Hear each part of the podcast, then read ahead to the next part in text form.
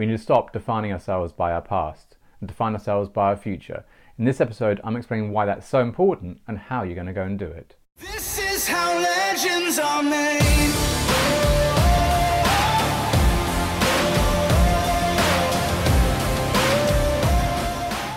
Hi there, and welcome to today's episode of the Daily J. And today was just, I thought I'd try and take some time to explain some of the quotes that I put out both on Facebook and Instagram.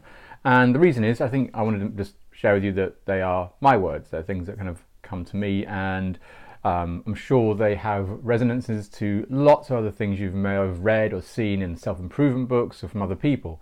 But these are kind of just very much my words, and they come to me. And I use them because you never know when when some your particular message in your particular way with your particular words actually connects with someone and makes a difference thereafter. So I, I'm really keen to use my expressions and my words. The quote that kind of stuck in my mind that I thought were useful was the one I used recently, which was about not defining ourselves by our past, but defining ourselves by our future. And I want to take just two seconds to explain it which may seem like it's really obvious, so why would I bother? But I just thought I'd give you history when it came about.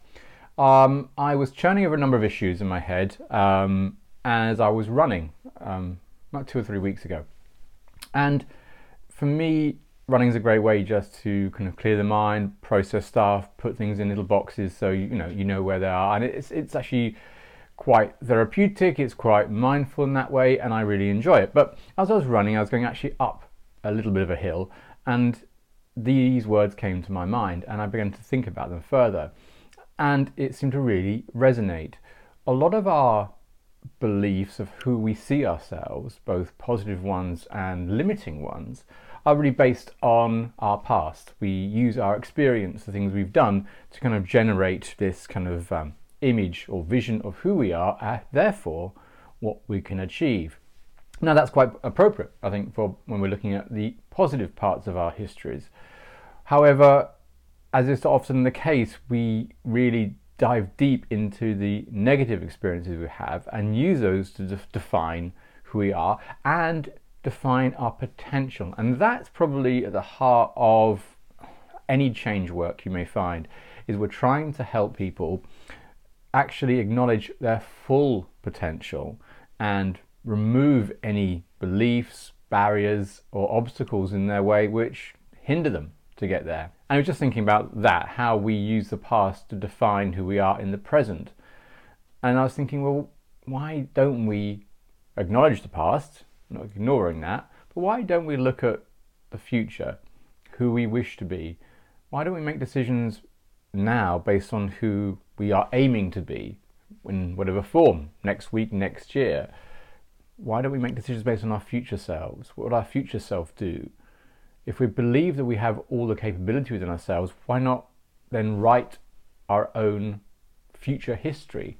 Why not think about ourselves as doing anything we want to? Why not use that as information rather than information from the past? And it's okay, it's a little bit of a gameplay and just kind of like trying to breaking some of the kind of like stuck state thinking we can get into. But I think it's still useful that we can actually go into the future and think, actually, what's the what do I want to achieve overall, and what would that future person decide in this moment, or see, or action? What would they do? And that's a that's more liberating, and that's that's really what's really important. I think it's actually more liberating to think of in those terms than looking into the past. Now, there's a particular point you can say, well, what also happens is we look into the future, we're not restricted by the past experiences, it's unwritten in the future, therefore, we have so much creative scope to come up with solutions. And that really informs our brain. Our brain loves to come up with creativity and ideas, it doesn't like being stuck to rigid one or two ideas, it likes lots. And so, when we have that, it's great. So the future, unwritten future, allows us that creativity to come up with solutions, which we would have probably been closed off to otherwise. And that was really it, just to explain to you the kind of the history behind the quote, why it came to me, when it came to me, and really expand on some of the themes inside it. Because I think this, you know, then these are not minor things. It links into the whole kind of approach that I'm offering. So if you did kind of enjoy that or find it entertaining, please give it a like and drop me a comment. As always, would love to hear from you. But other than that, I will catch you on the next episode legends are made.